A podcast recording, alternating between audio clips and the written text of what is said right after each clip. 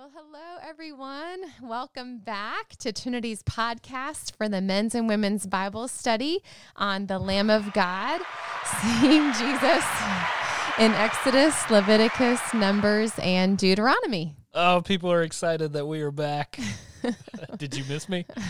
Very much. All right, so we are looking through. Um, so this ten weeks, we're following along in Nancy Guthrie's book. Uh, but our goal for this podcast is to be a reading resource. So for anyone who's following along, it would be helpful. But really, we want to unpack this section of scripture to help you uh, read it well. And so we're going to be looking for the next 10 weeks at Exodus, Leviticus, Numbers, and Deuteronomy. Now, before we jump into that, what we're going to do for this episode is just kind of introduce that section and Like kind of lay overview. Yeah, like an overview. So I'm really excited about the next 10 weeks and really jumping into this section of scripture because I, I love this section of scripture. Mm-hmm. And you might not remember, but I almost did my dissertation on the book of Deuteronomy mm-hmm. because there's elements of it I just love. But this can be a challenging section of scripture. You know, how do you feel about jumping in? Or do you have any hesitation, trepidation, excitement? I'm, I'm mostly excited because this is a passage or a section of the Bible that I haven't studied in depth through Deuteronomy. All right, so our goal for this section is to help us delight in the word. Mm. And we want to delight not just in the word in general, but in this this section of scripture in particular. So actually read for us Psalm 1 verses 1 through 3. Okay. Psalm 1, 1 through 3. Blessed is the man who walks not in the counsel of the wicked, nor stands in the way of sinners, nor sits in the seat of scoffers. But his delight is in the law of the Lord, and on his law he meditates day and night.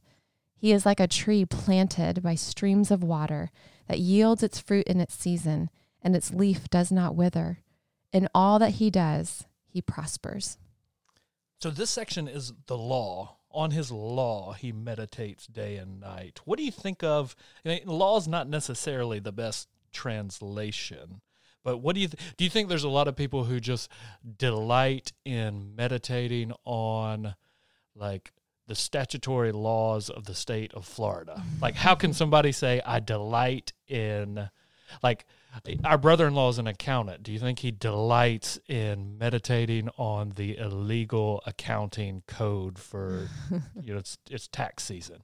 How, what does that mean to delight in the law? Not that, I would say. Yeah. So what we want to talk about is we want to. The Bible talks about the law. It's talking about this section, and it's that's the Torah. But Torah means instruction.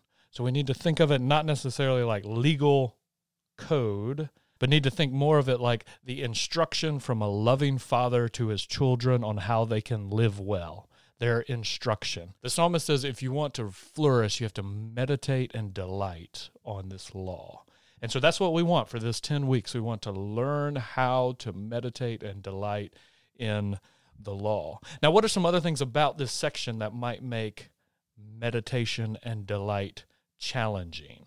well, in Exodus and Leviticus, there's a whole lot of bizarre laws and rules. And then Numbers is, is that. It's just a bunch of numbers of people groups. And Yeah, there's it's not necessarily the most like pleasure reading uh, section of the Bible. Yeah, it can kind of bog down. There's a lot of just strange laws. So there is laws as part of the legal code that can just be strange. And I've actually picked out three zingers for you here in a minute that Okay. will. There, I'm going to surprise you with them, and uh, and what so and so that can be a challenge. Um, yeah, there's a, like a lot of genealogical material. There's just a lot of uh, material that can can make it difficult. All right, can you think of anything else that would make just delighting in this section? So. Um, I would the- say another difficulty is there's some really hard things that happen in these first five books. You really encounter a lot of hard aspects of humanity in these books. And so, yeah, you see humanity. It paints humanity in all of its glory and and difficulties. suffering. Mhm. hmm Yeah, the, so there are some obstacles that we need to overcome if we're going to delight ourselves in the law. But the beauty of the law and the reason why we want to to know and to love this section is because in this section it reveals to us the heart of God the Father like nothing else. So that's mm-hmm. one of the things we'll we'll learn to see. Now, for this just kind of intro episode, there's two things you'll need to have in your mind if you're going to learn to delight in the law. We need a, a mental map. So as you're reading through it, you'll need a mental map of where you are and where the story's going. Mm-hmm. And then you'll need a mental model for how to make sense of, of the commands. Mm. So let's just kind of introduce those two things the mental map and the mental model.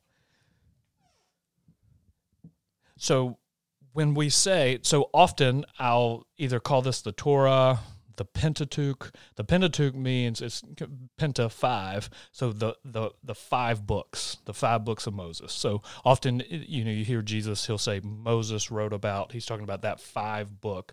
So this section actually don't even think of it as five different books. You need to think of it as one, one kind of continuous story that's in five different not volumes, installments. Uh, it, it's almost like do you remember when people used to have to watch movies on those like square tapes that were called like VHSs? Vaguely. Uh, and uh, you know how you have some movies that were so long they couldn't even fit on one VHS; it yes. would have to come packaged in two. So, my favorite one being Pride and Prejudice, the old BBC version. I think we had mm. like four of those for the Maybe it was even. I think it was like two or three hours, and you still need. Oh, I think there was like VHS. six tapes. In that oh, really? One. Yeah. All right, so that's a good one. So that's not that's not that's not six different movies. Mm-hmm. It's one movie spread out in six different mm-hmm. um, tapes. And so when you think of the Pentateuch, the first five books of Moses, Genesis through Deuteronomy, and then really Joshua is of part of that. You don't want to think about five different books. You want to think about it's almost like five different cassette tapes mm-hmm. playing the same movie. Mm-hmm. So there's one continuous narrative arc. And when you're reading, you need to know where you are in the story. But the mental map you need to have in your mind, in essence, is the movement um, out of Egypt, through the wilderness, up the mountain of Sinai, up the mountain in the presence of the Lord, and then down the mountain through the wilderness and into the promised land. So, kind of the mental map you need to have of uh, is the movement always of kind of out and then up and then with the Lord up the mountain and then down and out. And so the way you encounter the Lord is you you travel up the mountain. He and so um and so even the whole structure of the Pentateuch, um, Exodus 1 through Exodus 18, they're traveling out of Egypt through the wilderness to Sinai. And it's at Sinai where they meet the living Lord. They encounter him on the mountain. And then all the way from Exodus 19 through Numbers 10, they're at Sinai. So they're there in his presence. And then they flow out at Numbers 10 through the wilderness. And then at Deuteronomy, they stop and they're on the verge of the promised land again. And so the whole movement is the movement out of slavery into the Lord's presence, and then from the Lord's presence out into the world. So, why does that matter? That matters because it's through the structure that the Lord is going to tell you what's important. And it helps you see through the structure what matters because you'll actually see that the vast majority of this book is spent at Sinai in the Lord's presence, where he's articulating and explaining what it means to enter into his presence, because that tells you the point. And so, like a lot of the narrative, exciting bits happen in really small chunks, and then you have these long bits that can be a little bit like boring or just really bog you down where you got you got multiple chapters describing the what the high priest wears and then multiple chapters describing the construction of how they're actually going to put together the tabernacle. And you're like nobody but an engineer would even care about any of this. Why does god spending so much time on it? Mm. Because actually that's telling you what the point is. The point is coming into his presence. Mm-hmm. And so all of those things let you know through the structure what the point of the, the passages are.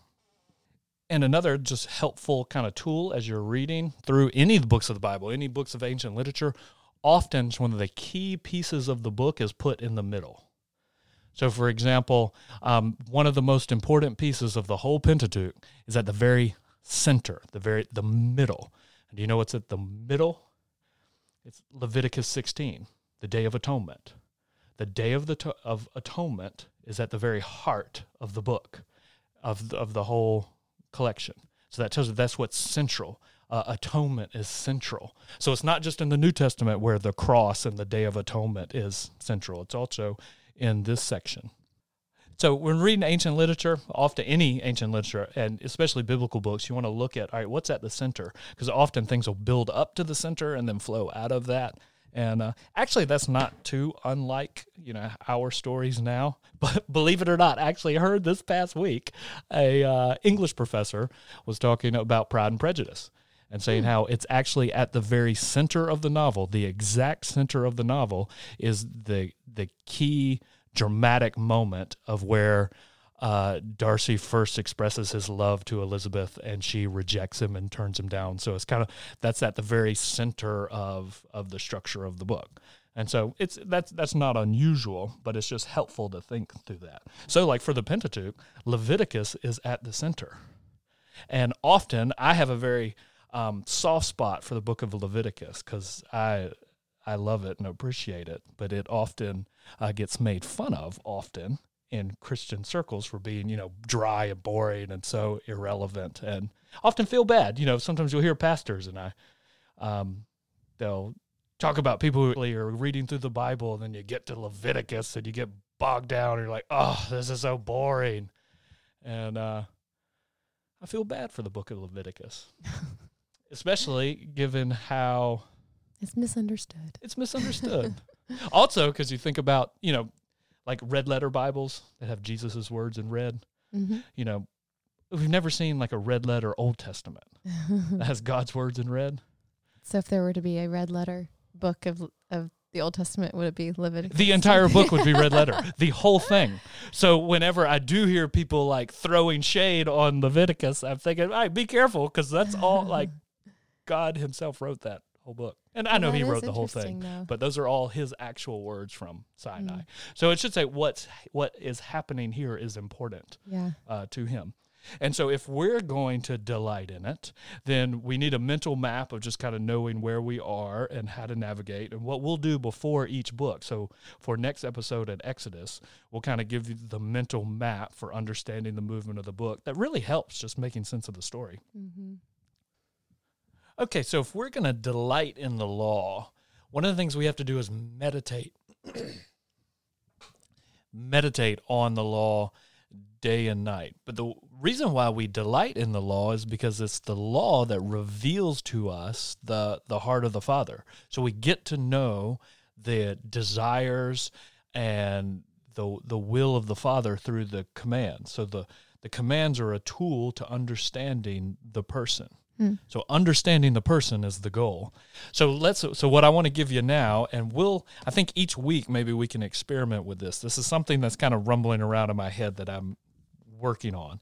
But it's a of course, three-step process that can help us delight in the law. Cuz um and what we can do is take some of the commands that might sound strange or unusual. And say if we actually can put it through this model or this grid it can and we we think about it it can reveal to us something about god and something about us and our world that we can we can delight in. So think about it this way. Um, all right so for this for this grid there's three levels that we need to think of. Mm-hmm. three levels. Um, the top level would be so I'm calling it something like the DPA. Okay. So top level would be like design. Okay. Or God's God's design, God's desire, God's heart, God's intention, um, His vision for what He wants. It's kind of the the top level desire that the Lord has. Um, the second level, we call it P for principles or paradigms or strategy. Here's the actual principles that he's going to give to bring about his desire. So the Lord in the law tells us what his desire is. His desire is to have fellowship with us. His desire is that we love the Lord our God with our heart, mind, soul, and strength. We love our neighbors as ourselves. That's the desire. And then he also actually gives principles for how we do that. Mm-hmm. So the way we love him is we worship him in the way that he prescribes. That's why over 30, 40 chapters are all at Sinai where he's telling us about how he expects us to enter into his presence. Those are giving us the principles for how we come in or the the paradigms, the principles, the strategy. And then that actually works itself out in specific applications of how we apply that in the very specifics of our life. Make sense? Yep. All right. So you got those three levels kind of his heart or his desire, mm-hmm. the principles that he gives to accomplish that desire, and then the specific applications. Got it. DPA. yeah, it's got a nice ring to it. We'll work on it throughout the. we'll work on that. Um, but often, what we have in the law is we only have the specific application. But the reason why we meditate on the law is we can think through the specific application to get back to the principles and the heart behind it. Mm. So, for example, let's give an illustration. So, we have an alley behind our house, and we might tell our kids, You're not allowed to play in the alley. Mm-hmm. So what that is is that's the third level specific application. Mm-hmm. Don't play in the alley. But behind that would be certain desire and then certain principles. Mm-hmm. So what would you say would be our big desire? How could we articulate what our big desire that's that's behind that command? the safety and protection of our children. So safety and protection now we're working back, or maybe even a bigger desire is that we want them to experience the full joy of play. Mm-hmm. So we want them to play. We want them to have a life that's filled with squeal and delight. um, but so that's the desire, and then maybe the strategy or the principle is that that can only happen in a safe context where they're not worried about being hit by 2,000 pound moving vehicles. yes. All right. So now they actually, so that's our desire. Our desire is for them to experience delight, to play. Um, and we want them to do that in a context that's safe because we know that those are going to be impediments to their delight. Mm-hmm. And so then we give the specific pl- command don't play in the alley. Mm-hmm. Now, what we want them to do is to grow and to be mature as they grow. And then, so if we saw our children playing in the street next to the alley, so if we saw them actually playing in like Tavistock Lakes Boulevard, the next street over, and we then holler at them. and they say, "Hey, you said don't play in the alley. You didn't say anything about not playing in Tavistock Lakes Boulevard. Uh-huh. We say, all right, you're actually miss. You, you haven't got the intent of mm-hmm. the command. Like what we don't want to have to give them is a list of every single street in Orange County mm-hmm. and they say you're not allowed to play here and then them look at the list and check it off and say, "Oh, mm-hmm. well this street's not on there. I can play in the 417. That's not mentioned." we want them to understand the intent behind it uh-huh. and then be able to apply it in whatever situation mm-hmm. they're in. And it's the exact same way with the law. Mm-hmm. We look through the specific commands given in the law to get at the intent of the Father and and then we apply apply that intent to other situations that we're in. And our our hope and our desire is that those desires of ours also become theirs. And so they desire what we are trying to yes so accomplish through yep. those commands and yep. principles and all of that uh-huh. so they are delighting in the commands by understanding that um, yeah, they they they become mature when their desire uh, then matches our desire. Mm-hmm. They, their desire matches. So I've actually picked out three specific commands, okay. and I thought it would be interesting or maybe fun. Mm-hmm. If we we'll look see. at that, we'll see. Yeah, let's go. we haven't talked about this in advance, so this could be a recipe for marriage Sheer spontaneous reaction here. Right, so we'll look at and what we're given here is three specific commands. And what I want to do is just kind of talk through together the process of how can we take that specific commands and work backwards to get at the intent and the heart of the Father. Okay. So let's first one, Deuteronomy 22, 6. Okay. All right, so I will read Deuteronomy 22, 6. If you come across a bird's nest in any tree or on the ground, with young ones or eggs, and the mother sitting on the young or the eggs, you shall not take the mother with the young. You shall let the mother go, but the young you may take for yourself, that it may go well with you, and that you may live long in the land. Okay, so here we have this command. So, all right, let's say you're never walking through the woods and come across a bird's nest. Does this apply to you at all? I know that it does because I've heard you teach on this specific one before. But um, my first reaction, if I had had no teaching on this, would be, hmm, that's nice. Yeah. Oh, Moving on. Moving on. God's very nice to birds. Love that. All right. So what we all right. So the specific command and the context is actually you're in a situation where you're traveling. You're you're you're walking through the woods. Um, you're you're you're hungry. You need food. You've come across this bird, um, a bird's nest, and it says, "Don't kill the bird, but you can take the eggs, but you need to let the bird go free." and then so that it will make you live long in the land. So, what's God's desire? What's the intent? What's this command actually trying to teach us? Now, I'm actually using this specific passage for our volunteer appreciation dinner that's coming up.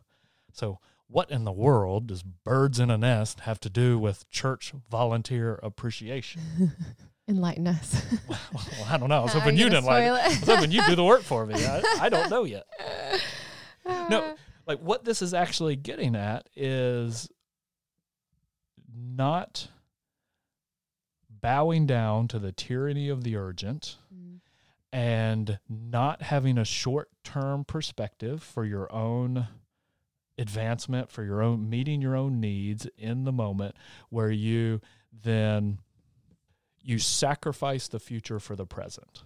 So the idea is if you want to live long and flourish in the land, the bird has already shown that it uh, can survive, it can make it through the different seasons, and that it can be productive. So don't kill the bird and eat it and the eggs, because then in essence you're biting the hand that feeds you. You're, you know, uh, but you need to think about long term sustainability and long term viability um, of the community. Because if you kill the bird, you won't have eggs long term. Right.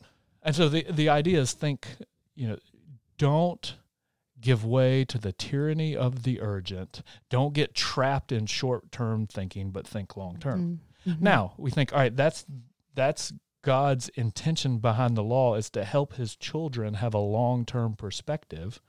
Um, that's actually something we all need. Um, you know, so many, you know, think about it just in the business world. So many businesses, giant businesses come crashing down because they sacrifice the future for the now. They Mhm. cut corners, uh, responding to the tyranny of the urgent, trying to maximize profit in the short term, and they destroy themselves for the long term. There's lessons that are universal. You know, we all need. So let's Mhm. think about this next one. Let's look at Deuteronomy 25. 25 verse 4. Read. The first illustration was a winner. Let's try for the second. All right. Well, look at Deuteronomy You're 25. one for one. Deuteronomy 25 verse 4. Deuteronomy 25, verse 4. I'm going to read that one. Actually, I'll read this one because I want you to read the next one. Okay. You shall not muzzle an ox when it's treading out the grain. Mm.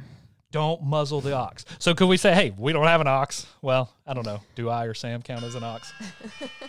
Ox. Uh, sorry. That was my alarm to go pick up the girls from school. All right, so we got to make this fast. We're, we're on a time crunch, folks. All right, so quickly, do you have any oxen at your house? Okay, so Other than Sam. Other than Sam. All right, moving on. This doesn't apply to us. All right, so that's a specific command.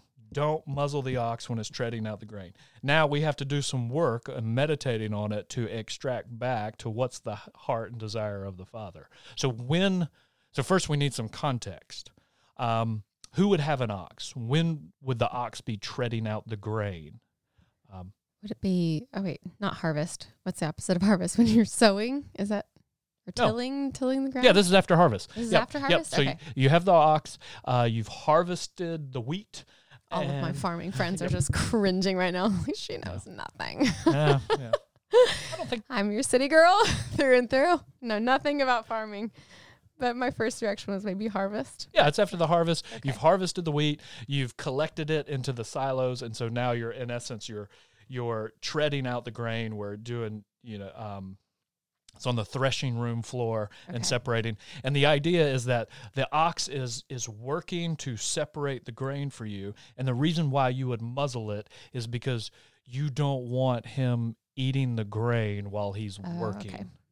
Um, so, and then God very specifically says, don't do that. Don't muzzle the ox while he's working. If he's going to work for you, it's your responsibility to provide for him in such a way where he uh, is. If Is he's like enjoying the fruits of your labor? yeah, he should enjoy the fruits of his labor. You should basically this is a command to in essence business owners do not exploit the people or things that work for you. Mm-hmm. And then Paul actually specifically twice applies this to ministers, Hmm. where he said ministers deserve to be paid for their work because God says don't muzzle the ox. Mhm. So if in essence, if you have people who are doing work for you and then you're not paying them because you're you're exploiting them and that's Mhm. something that god really cares about he cares about uh, how we treat those who work for us and those who labor um, another angle that this shows is how much he cares about um, in essence this could be a window into work-life balance like he doesn't want the ox working so hard that they don't ever eat he, he wants them to be taken care of Mm-hmm. It's a good lesson. It's another good illustration. I like it. All right, let's go to this third one. Tell me what you think about this. Okay. So Deuteronomy 25, verse 11. Oh, I see the word wife and husband. Oh boy, here we go, guys. Okay, so 25:11, Deuteronomy 25:11 says, "When men fight with one another, and the wife of the one draws near to rescue her husband from the hand of him who is beating him, and puts out her hand and seizes him by the private parts, then you shall cut her cut off her hand, and your eye shall have no pity." What is this about? Okay, so here's the here's the setting. Now, have you ever been in that situation where your husband was in having a physical fight with another man and you swooped in to rescue him and you just nailed the guy right where the sun doesn't shine? And I hope to never be in this situation. All right, so that's never happened. All right, so there you go. This doesn't apply to us. This has Moving on. moving on. This doesn't doesn't apply to. All right. So what is this? This is kind of a strange mm-hmm. law. So let's kind of unpack. Well, let's think about how do we get at the desire. What does God care about here? Because actually, it's a pretty strong penalty for the lady. Mm-hmm. So you have, in essence, the context is domestic dispute. So you have two men. Uh, most, you know, you would work in essence in the household. So probably even brothers, most likely. But two men. This is domestic dispute. So the two men are fighting. Mm-hmm. One clearly has the upper hand, and then the wife sees and then rushes in, and somehow the the one man is vulnerable, and she very literally strikes him where and when he's vulnerable. Mm-hmm. All right, so let's kind of extract from that. What are some lessons we can actually, if we meditate on that, what does it tell us about the the heart of the Father, and then principles for living well? Um, so, what are some of your thoughts? All right, what what are some of the things that this could mean to me? So she strikes the vulnerable man or Well, the she- man who's beating the vulnerable man? Well, she strikes the man who's winning, so he's winning, but she hits him in a place where he is vulnerable, where he's exposed and he's So my initial reaction is that it's justice. She is striking the man in the wrong. Oh, maybe. Well, you're assuming he's wrong. He's Yeah, he's not necessarily in the wrong. He's just losing. So he's losing the fight. Oh, so she's stri- she's striking the man who's vulnerable, the one who's losing. No, she's striking the ma- no. So her husband is the one. I'm confused. yeah, her husband is the one who's being beaten up. So he's Mhm. losing. We don't know who's in the right or wrong. Mhm. It, it doesn't tell us that. All we know is that she then sees her opportunity to strike the other man and then strikes him. Mm-hmm. So God, he, I mean, I think it's still a, a matter of justice. I was kind of wrong, maybe in placing who was in the right or wrong, but Yeah, he's clearly saying to justice. it's an a- it's an aspect of justice, and he's saying that she, in essence, when she struck him uh, in a very vulnerable place, that that makes God angry, and we kind of unpack all the different reasons. Some of it's because of of lineage and heritage, and she. Um, but a couple of the things you can kind of extract from that and get at one is that God really cares in the moments of heat, passion, anger, when we've lost our temper and we're we're wanting to strike out to those closest to us. God really cares whether or not we hit them in places they're vulnerable. Um, that really upsets him. Mm-hmm. And so now you can extract that. All right. So what are some specific ways? So you might not ever be in this specific situation, Mm-hmm. but you can extract from that a principle that could apply to right. to both of us. mm-hmm. So let's think about situations in domestic disputes where we learn that God really cares in situations like that, whether or Mhm. not you, in the moment of anger and rage, you strike Mm-hmm. at a vulnerable place. Mm-hmm. So think domestically, like in marriage. Mm-hmm. You know, if somebody, it only takes being married about six months before you know those places that you can hit the person that they're vulnerable. Mm-hmm. That'll really strike deep. Mm-hmm. And one of the things in the midst of argument and anger, and you feel unjustly attacked, you might Yeah. want to hit them. And we have the phrase, hit them bl- below the belt. That's a Mhm. low blow. Hit them where the sun doesn't shine. That's that kind of phrase. Mm-hmm. And you might want to, you might be tempted to strike. mm-hmm. What can this command help us do? have self control. Have self control, not do it. Mm-hmm. Not do it. Say, God really cares if I, even though I'm angry and I want to really get back at them, don't don't hit them where they're vulnerable. Mm-hmm. Um, you can think in context of just parenting, Mm-hmm. how you know there can be times where, yeah, I'm thinking of you know the children can act up in such a way publicly that then embarrasses you, and then you really get on them, and then you just don't let it go, Mm-hmm. and then they can even be a situation where they're remorseful, they're vulnerable, they're really expressing sorrow, but you just keep needling them, keep Mm-hmm. hitting them, because you're striking where they're vulnerable. Mm-hmm. Um, you can think of times, you know, we've been in situations where there were um, people in authority and kind of employers over us, and we were in a vulnerable spot, and they were upset about it, and they intentionally hit us in a places that hurt. Mm-hmm. And this law is letting us know that God really cares about that. He Mhm. does not like it. So if you want to, even in us contemplating the retaliation of wanting to have them Mm. get to that same level of um, of hurting. Yep. You know, Yep. after we've been inflicted by them, Mhm. e- even that is wrong. Just having Yep. those feelings well up and having to suppress those. I think he cares equally as much about that. Yeah. And I think one of the reasons for the harsh penalty is he he's letting them know how serious, even in the moments of anger and passion, you can strike in such a you can cut people in such a way that they'll never heal heal from. Mm-hmm. And that's the way it is with words spoken and anger. You, you can say things when you're angry that you can never take back. Mm-hmm. And I think one of the things this this command is doing is say, you know, be careful. Mm-hmm. Be careful. God cares about how you act in that. I think these are poignant examples, Ben. So it it- so the the idea is that these law by by thinking through, all right, what's God's desire or design? What are some of the principles He's given, and then the specific applications we can get at His heart. Mm-hmm. And so a good framework to think, you know, if you're ever in doubt, His top desire is either love Him with all your heart, mind, soul, and strength, and then love your neighbor as yourself. mm-hmm. So that's always, you know, all can be traced back to those two top desires. And then the principles, basic principles, the way he's given us to love him with all our heart is he's provided a pathway into his presence through worship. So we follow that. And then the specifics can work itself out. Mm-hmm. The way he the principles he's given to love our neighbor as ourself is that we should express the same grace we've experienced from him. We'll see that over and over throughout the law. You were slaves in Egypt, so you don't do this. Mm-hmm. Treat these people this way because you were. You were slaves, so you should. Remember, remember, remember. Mm-hmm. Okay, good. So the two things, if we want to develop uh, delight in the law, we need a mental map so we kind of know where we are on the journey. It's taking us on a journey out of slavery into his presence. And then we need some mental models to just make sense of um, getting at the heart of the commands. It's great. All right, so next time we'll jump right into Exodus. It's a great overview. We're excited for these next nine or 10 weeks.